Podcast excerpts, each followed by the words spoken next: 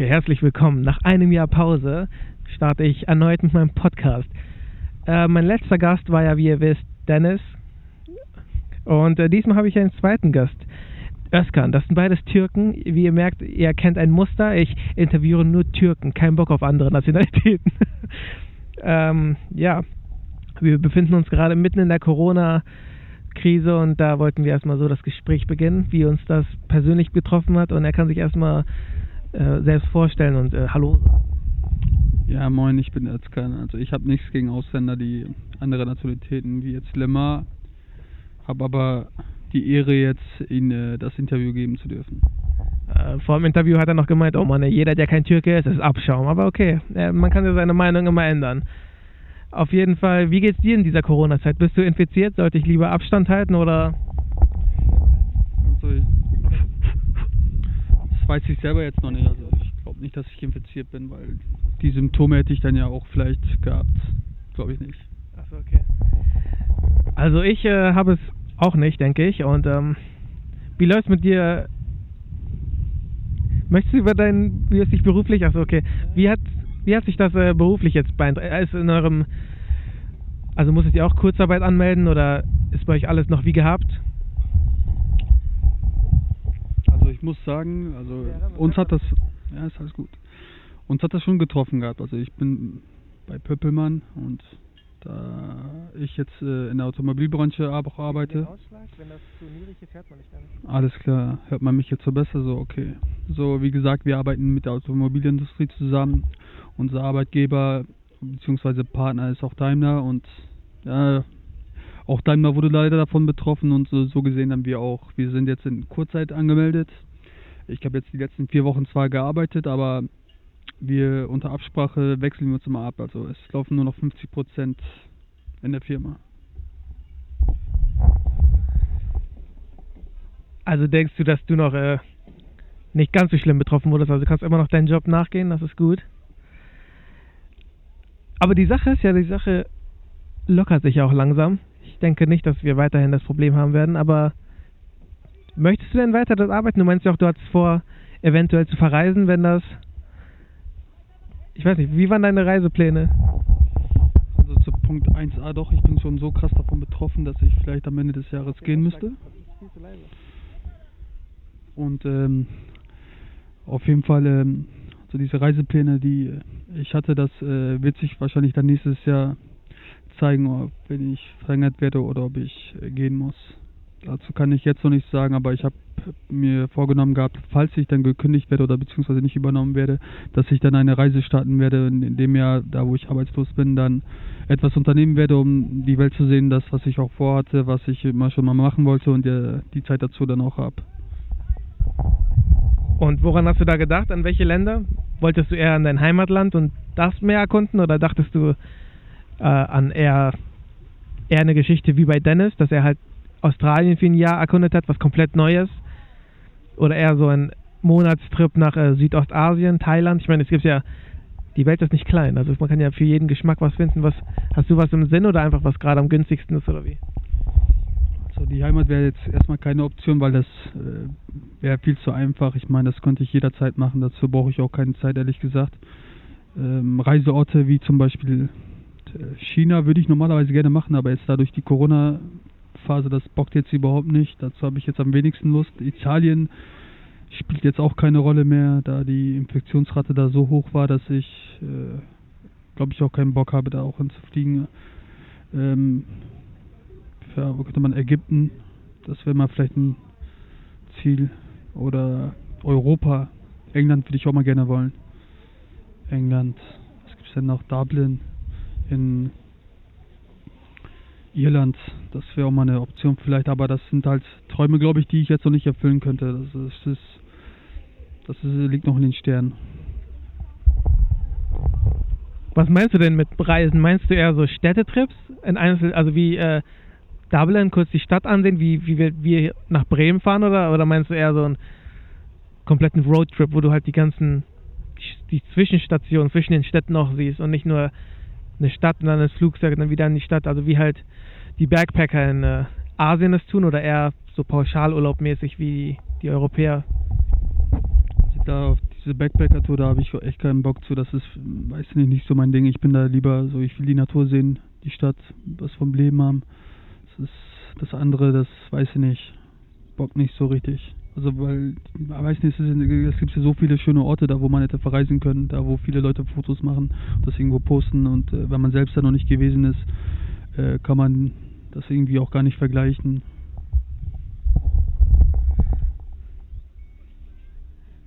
Das stimmt, das stimmt. ähm, woran, also dachtest du eher an alleine reisen oder an, wir kennen ja Freunde von uns, die zusammen verreist sind und dann nach wenigen Monaten sich da, sich Streit ergeben hat. Also, ich weiß nicht, also ich glaube, ich, ich glaube, das kann nur funktionieren, wenn man wirklich mit einem sehr auf einer Wellenlänge ist. Ich, ich wie stellst du dir das vor? Kannst du dir vorstellen, alleine zu verreisen für so eine lange Zeit oder wäre das eher nichts für dich und du brauchst eine, eine Companion? Also wie manche Kollegen das auch gemacht haben damals, also alleine vielleicht nicht, vielleicht mit einem Kumpel, einer mehr wäre dann auch wieder zu viel, weil man hat auch andere Interessen, so je mehr in Gruppen du gehst, desto schwieriger wird das auch. Ich glaube nicht, dass das was für mich wäre. Also ich könnte auch äh, ich würde damit auch, glaube ich, gar nicht klarkommen, wenn man jetzt die ganze Zeit immer planen muss, nein, lass dahin, lass dahin, lass dahin, ich will heute das sehen, dann das. So, da muss jemand schon mit derselben Logik wie ich gehen und dann die gleichen Interessen haben auf jeden Fall. Sonst wäre das auch quasi eine verschwendete Zeit, wenn du halt so eine Reise vornimmst und dann nur Sachen mitmachst, die du, auf die du gar keine Lust hast, sondern einfach nur auf die dein Partner Lust hat. Aber ich denke, es ist auch schwer, jemanden zu finden, der genau dasselbe sehen will wie du und dieselben Interessen hat oder um dieselbe Uhrzeit aufstehen will. Manche stehen ja auch relativ spät auf, dann, also schlafen bis Mittag, bis Mittag und dann sieht man halt quasi kaum was vom Urlaubsort. Also manche sind eher die äh, Entspannungsurlauber und manche sind die, die was sehen wollen. Ja, Wie war das denn mit, äh, du hast jetzt schon sowas Kleines in Istanbul gemacht, ne? So ein, wo du die Stadt gesehen hast mit Freunden. Wie ist das abgelaufen? War das harmonisch oder hattet ihr unterschiedliche Vorstellungen vom Alltagsplanung?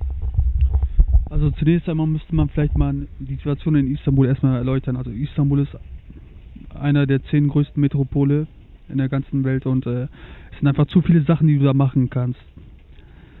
Äh, viele Sehenswürdigkeiten, viele Aktivitäten, die du unternehmen kannst mit Freunden, auch alleine, auch allein die ganze Stadt, die, das, die Tourismus und so, die Stadt, die lebt ja auch davon. Es ist äh, sehr viel Verkehr, man stellt sich dann das ein bisschen einfacher vor, als es eigentlich ist. Also man unter, will viel unternehmen, aber manchmal ist auch die Lage nicht gegeben, wie zum Beispiel die Verkehrslage auch eine sehr große Rolle da spielt. Man muss sich da auf jeden Fall auskennen und ich habe äh, die äh, Kollegen, die mich da halt äh, begleiten können und äh, ich habe also so, so gesehen den Luxus dafür, den ich mir da leisten kann, durch Freunden und Bekannten, die da auch wohnen und die sich dadurch besser auskennen und äh, ja, auf jeden Fall äh, besser beraten können, wo man was machen kann und äh, wie viel man da bezahlen muss, wie viel man nicht bezahlen muss, wo man besser davon wegkommt, auf jeden Fall. Was habt ihr denn so alles in Istanbul gemacht? Kannst du da was Genaues nennen? Oder ich meine, das ist schon einige Jahre her. Aber ich kann mir schon vorstellen, dass es äh, bequem ist, wenn man lokale Verwandtschaft hat. Es gibt ja auch viele Tourist, äh, Touristenfallen. Zum Beispiel, als ich nach London äh, mit der Klasse, wie nennt man das, eine Klassefahrt hatte, da gab es ja auch direkt am, äh, am Touristen-Hotspot Wechselkurse, wo man Euros in Pound wechseln konnte, aber mit einem richtig, richtig schlechten Wechselkurs. Und mein Vater meinte dann, geh erst in die Innenstadt rein und tauscht bei Pakistanern. Klingt voll rassistisch, aber er hatte recht. Bei Pakistanern gibt es viel bessere Kurse, weil da haben halt die Einheimischen ihr Geld gewechselt. Mit den echten Kursen, nicht diesen, diesen Abzocker-Touristenkurse. Und wenn man solche Insider-Tipps äh, hat, kann das einen die Reise auf jeden Fall erleichtern. Also zu der Frage zurück, äh, weißt du noch genau, was ihr da gemacht habt in Istanbul oder war das eher so ein Rumschlendern oder habt ihr genaue Destinations, habt ihr irgendwie Museums besucht oder? Also ich persönlich, durch die ganzen Jahre, die ich da war, zu Urlaub, zu, bei Bekannten, ähm, konnte ich jedes Jahr irgendwie was miterleben und äh, das, was ich sehen wollte, habe ich auch gesehen gehabt. Äh, zum größten Teil, ich sag mal so, so 90 Prozent, beziehungsweise die ganz großen Sehenswürdigkeiten, wie zum Beispiel der große Bazar aus Istanbul ähm, oder der Galaturm, Äh, dann gibt es einen äh, Mädchenturm, was auf einer Insel ist. Es gibt auch in Istanbul äh, sehr viele kleine Inseln. Das sind, äh, kennen vielleicht nicht die meisten Leute, aber auf jeden Fall die Leute, die in Istanbul sind, die, die feiern das richtig. Sind so kleine Inseln, die du besuchen kannst mit einem, fährst mit einem Schiff da vorbei, kannst du Schiffsfahrten machen, spezifisch. Auch das ganze Essen, also da, also in Istanbul verbindet sich mehrere ähm, Kulturen auch, äh, was das äh, Essen betrifft und so auch, ne? Wo du auch äh, Restaurants besuchen kannst, was du, was da sehr gefeiert wird. Auch das Essen auch allgemein, das äh, sehr lecker schmeckt. Ist auf jeden Fall empfehlenswert, würde ich sagen. Ähm, sonst also die Stadt an sich auch sehr alt, muss man sagen, je nach Ort. Ähm, sehr viel mit Geschichte. Viele Sehenswürdigkeiten auf jeden Fall. Museen.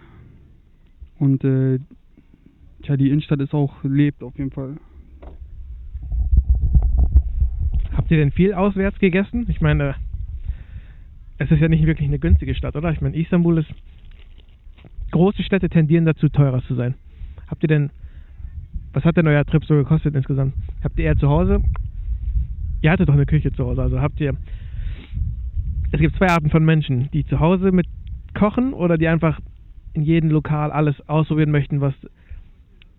Aber die Sache ist doch, für dich ist es ja nicht wirklich äh, exotisch. Das ist deine Heimat. Das ist ja du äh, würdest, ich denke mal, dass du nicht viel experimentierst, weil das quasi dein Heimatessen ist. Also wie sah dein Budget da aus? Wie habt ihr das eingeteilt? Also Budget, dazu kann ich nur eins sagen, das äh, variiert sich von Person zu Person.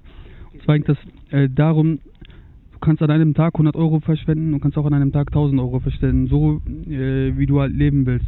So, ich habe sehr viel Geld ausgegeben. Es gab Zeiten da, wo ich am Tag wahrscheinlich so 200, 300 Euro mal ausgegeben habe gab es auch Zeiten, da wo ich nur 50 Euro ausgegeben habe. Das hing einfach damit ab, wenn du zum Beispiel unterwegs bist. Bei mir ist das dann äh, der Fall gewesen, dass ich dann immer mit zwei, drei Jungs unterwegs war. Der eine, der den Auto, also Auto hatte und uns immer umkutschiert hat. Äh, dass die Benzinkosten nicht dann halt beglichen habe und dann äh, das Essen für die organisiert habe, dass wir dann in Restaurants gegessen haben und äh, 24-7 sozusagen die ganze Zeit auf Achse waren und ich so viel sehen wollte, wie äh, es möglich war in Istanbul, auch ich muss sagen, obwohl ich als Türke bin, ähm, in Istanbul ähm, Neuland für mich. Also es ist alles neu, man will viel sehen, man kennt da nicht so viel, aber mit den Jahren hat sich das inzwischen gelegt gehabt. Das habe ich, meine ich, so 90 Prozent davon gesehen, was ich sehen wollte und Türkei allgemein vielleicht jetzt nur noch als Reiseort äh, würde nur eine Rolle kommen, wenn ich das jetzt so einen Roadtrip machen würde, wie zum Beispiel durch Ankara, durch Izmir und Bursa und Antalya und so durch die Gegend fahren und ein bisschen die Landschaft sehen auch. Ähm, tja, also zu dem äh, zu der Währung, du, wo du gesagt hast, da wo du das Geld gewechselt hattest, dazu kann ich nur eins sagen, man kann heutzutage vieles im Internet nachverfolgen. Da stehen auch die äh, Euro in äh, Lira-Währung, alles online und da kannst du dich auch lumpen lassen. Du kannst dann sagen, ey, du pass auf, das mache ich hier nicht kannst du den nächsten Laden in den größten äh, Städten, da wo äh, sehr viele Goldjuweliere und sowas sind, äh, da wechseln die auch das Geld und da ist es kein Problem, irgendwelche Verluste zu machen. Es sei denn, du machst das irgendwie bei so einem Uhrenverkäufer, so wie aus Afrika oder so, der dir irgendwie so auf der Straße was anbietet für irgendwelche Euros und Dollars und so. Aber das passiert da nicht. Also das ist schon sehr gering. Also ich muss sagen, da sind die inzwischen sehr fortgeschritten. Das ist jetzt nicht so wie auf dem Bazar, da versucht hier keiner was anzudrehen oder so. Und wir, wie läuft das für dich ab? Also ist dann eine, wie sagt man das auf Deutsch, Language Barrier, also hast du dann eine Sprachbarriere? Ist denn Tür, also kannst du dich dann normal unterhalten mit den Leuten? Oder fällt, fällt es deutlich auf, dass du halt äh, nicht in der Türkei aufgewachsen bist? Ja, dazu kann ich eigentlich sagen, also es ist nicht nur die Aussprache, sondern das, wie du gehst, wie du dich kleidest, dieser, dieser erste Eindruck auch äh, spielt eine sehr große Rolle. Das sind äh, sehr gravierende Unterschiede zwischen den äh, Türkdeutschen aus Deutschland und den äh, Türken, die in meinem Alter sind, die in der Türkei leben. Also es, wir wachsen ganz anders auf. Da kann jeder sagen, was er will. So Beispiele wie, der, wie die Kleidung zum Beispiel, da fängt das schon an. hier tragst du ja zum Beispiel so in seiner Freizeit so Jogginghose, dies, das. Ähm, da, da die Jugend so eher so andere, also ist schon so die gleiche Jeans, aber so aus einem anderen Zeitalter so oder entweder sind sie moderner oder so, die sind noch so fünf Jahre zurück so. Also die haben die haben nicht dieselbe Modedings da Interessen so wie in Deutschland die Jugendlichen aus Deutschland. Das muss das fällt schon auf, das siehst du auch selber. Also könntest du quasi also du wenn du den Style von denen siehst, kannst du ja den Style kopieren und würdest dann quasi nicht mehr auffallen. Genau. Genau, aber dann gehört noch die Aussprache dazu. Ne? Also ich sag mal so, ich habe ein starkes Akzent. Wenn die mich dann hören, dann fällt das schon auf, dass ich aus Deutschland komme. Ich versuche dann so wenig zu reden wie möglich. Wenn ich zum Beispiel einkaufen gebe, das, äh, den Tipp gebe ich an allen, wenn du einkaufen gehst, solltest du erstmal die Preise erstmal nachgucken, fragen, was kostet das hier, was kostet das da, besonders im Bazars brauchst du dich dann auch nicht lumpen zu lassen, sagst du, ich komme dann später nochmal drauf zurück, dann vergleichst du das mit den anderen Läden und äh, auch so als Tourist würdest du dann noch nicht gelumpt werden. Es sei denn, du bist ein Ausländer, der sich mit der, der Thematik nicht auskennt.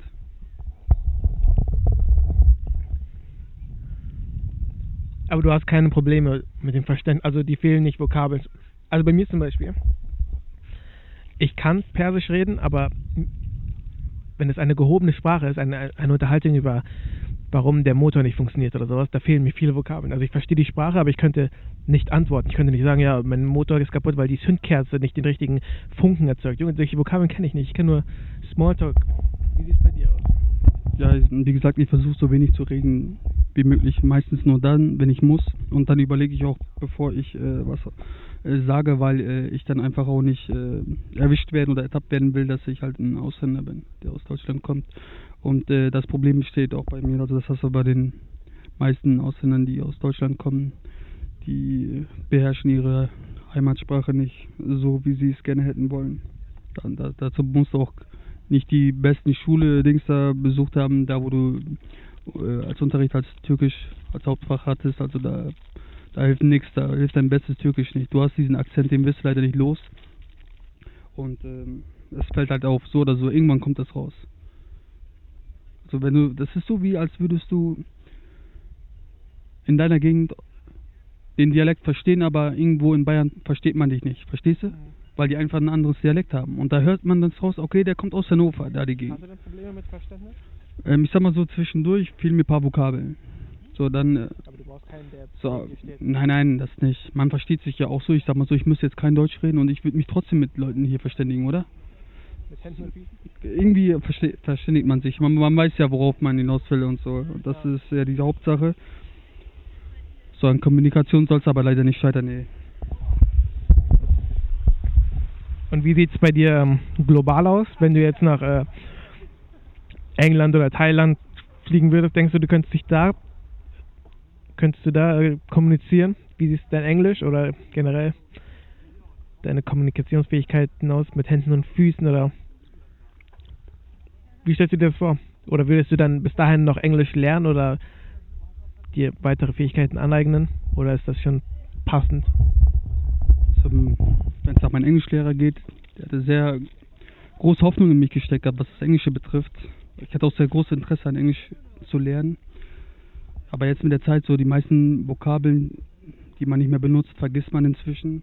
Leider so. Aber das Interesse an Englischen war immer da für mich. Also ich könnte auch mit den Leuten in England auch ruhig äh, auf Englisch schnacken. Das wäre jetzt kein großes Problem. Leider nicht so viel, aber ich verfolge sehr viel.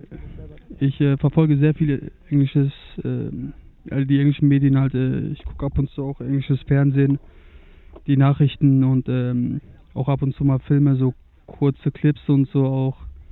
Und äh, da fällt mir dann auch schon ein, dass ich das nicht so sehr verlernt habe, dass ich da jetzt gar nicht mehr klarkomme oder so. Es hilft auf jeden Fall, man sollte dabei bleiben. Man darf das nicht verlernen, so wie manch anderer, so der, der das jetzt gar nicht praktiziert. Das ist auf jeden Fall äh, sehr wichtig, finde ich. Ja, ich denke, das ist auch, ähm, wenn man eine Sprache in seinen Alltag einbaut, dann vergisst man das. Zum Beispiel, wenn du jetzt weiterhin Videos auf Englisch siehst, zum Beispiel, dadurch verlernt man das halt nicht, weil du es immer noch aktiv im Alltag eingebaut hast. Aber wenn man Zum Beispiel, viele haben ja Französisch im Unterricht, aber sprechen es dann nach der Schule nicht mehr und vergessen es komplett. Ja, ich, aber ich denke, dein Englisch wird wohl gut genug sein, um, um sich zu verständigen. Man muss ja halt nicht eine, eine, eine Uni-Vorlesung besuchen, man muss ja nur halt nach dem Weg fragen oder nach Preisen. Ja.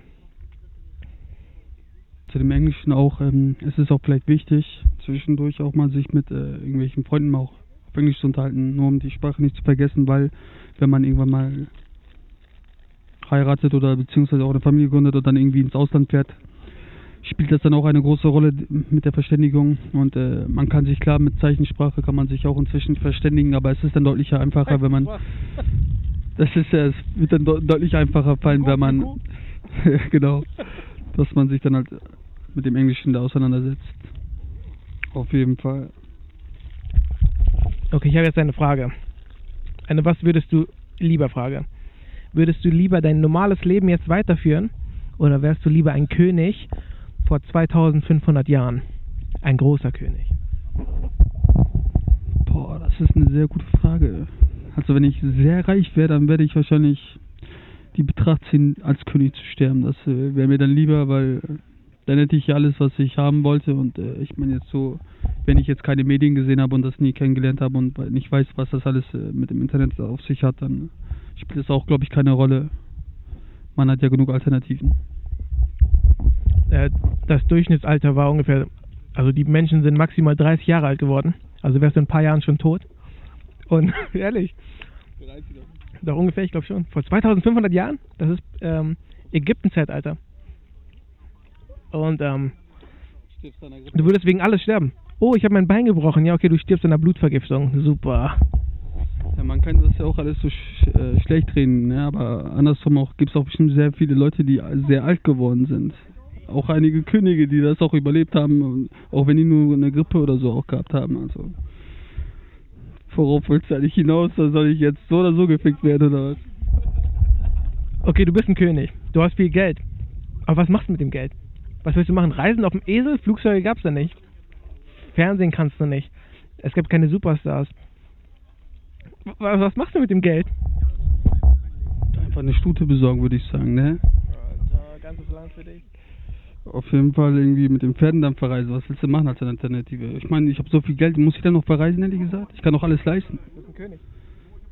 Ich würde dann einfach nur eine schöne Gegend aussuchen und dann überall äh, zu Fuß hingehen, ne? Einfach leben, leben lassen. Ja, aber man kann ja auch, wenn man reich ist, auch sehr viel machen, ohne dass man äh, verreisen muss, oder? Du hast ja ge genug Alternativen. Was machst du? Was ich mache, was kann ich da machen? 24-7 Urlaub, Alter. Jetzt kannst du Xbox spielen, was machst du da? Was meinst du? Ich meine, im jetzigen Zeitalter kannst du vieles machen. Du kannst Fernsehen, du kannst äh, Serien ansehen, du kannst äh, in eine Großstadt fahren, da Paintball, du kannst, es gibt vieles. Was kannst du da? Du kannst Steine ins Meer werfen, du kannst äh, Vögel mit einem Pfeil und Bogen abschießen. Hatten die da Pfeil und Bogen? Ich weiß nicht mehr das. Ich meine, du bist da sehr begrenzt. Du kannst kaum was machen. Die meisten Leute haben auf dem Acker geschuftet und dann abends schlafen gegangen. Aber du als König hast Zeit, aber keine Möglichkeit, diese Zeit sinnvoll zu nutzen. Das einzige cool, also das ein, der einzige Grund, warum ich das vielleicht in Betracht ziehen würde, dann würde dir jeder deinen Namen kennen. So in der jetzigen Zeit würde jeder deinen in den Geschichtsunterricht, oh ja, König Lemar. Er war, er war ein König. Verstehst du? Die müssen den Geburtstag auswendig lernen, das wäre cool. Naja, ich vergleiche das jetzt mit ein bisschen so wie Sport jetzt. Jetzt spielt man Fußball, früher hat man sich irgendwie äh, Ritterkämpfe gegeben. Davor gab es dann irgendwelche Gladiatorenkämpfe. Ich meine, jeder hat immer seine Beschäftigung schon gehabt. Alternativen gibt es immer. Man muss sich nur kreativ gestalten. Daran liegt das, glaube ich. Und wenn man soweit ist, dass man sich dann halt äh, nicht mehr langweilt, dann ist es auch, glaube ich, kein Problem mehr, egal was man hat. Man muss nicht unbedingt jetzt irgendwie die ganze Zeit irgendwie an der Paisy-Konsole äh, sein oder irgendwie, was weiß ich, so verreisen, nur um etwas zu sehen, was du auch vor Ort vielleicht sehen hättest können.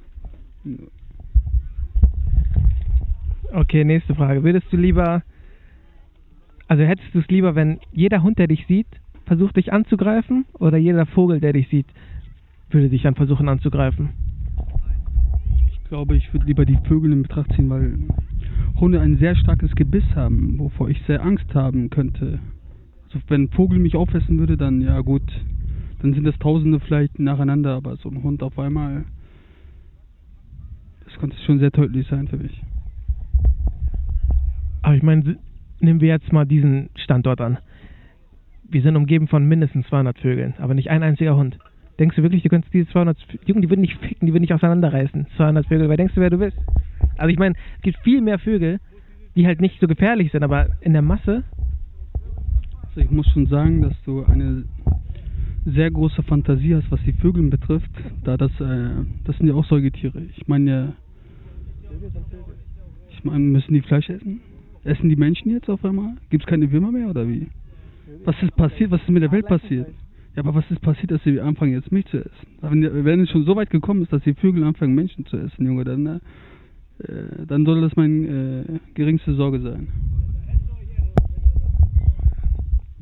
Also ich glaube, ich würde auch die Vögel nehmen. Weil man kann sich da besser mit verteidigen. Ich glaube, so ein Hund, so ein Pitbull, vor allem jeder hat hier einen Hund, einen Haustierhund, deswegen. Ja. Nächste Frage ist.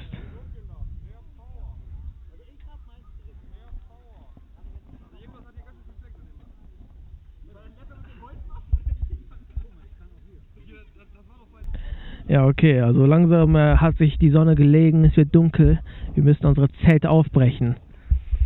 Sagt man das so? Ich glaube schon.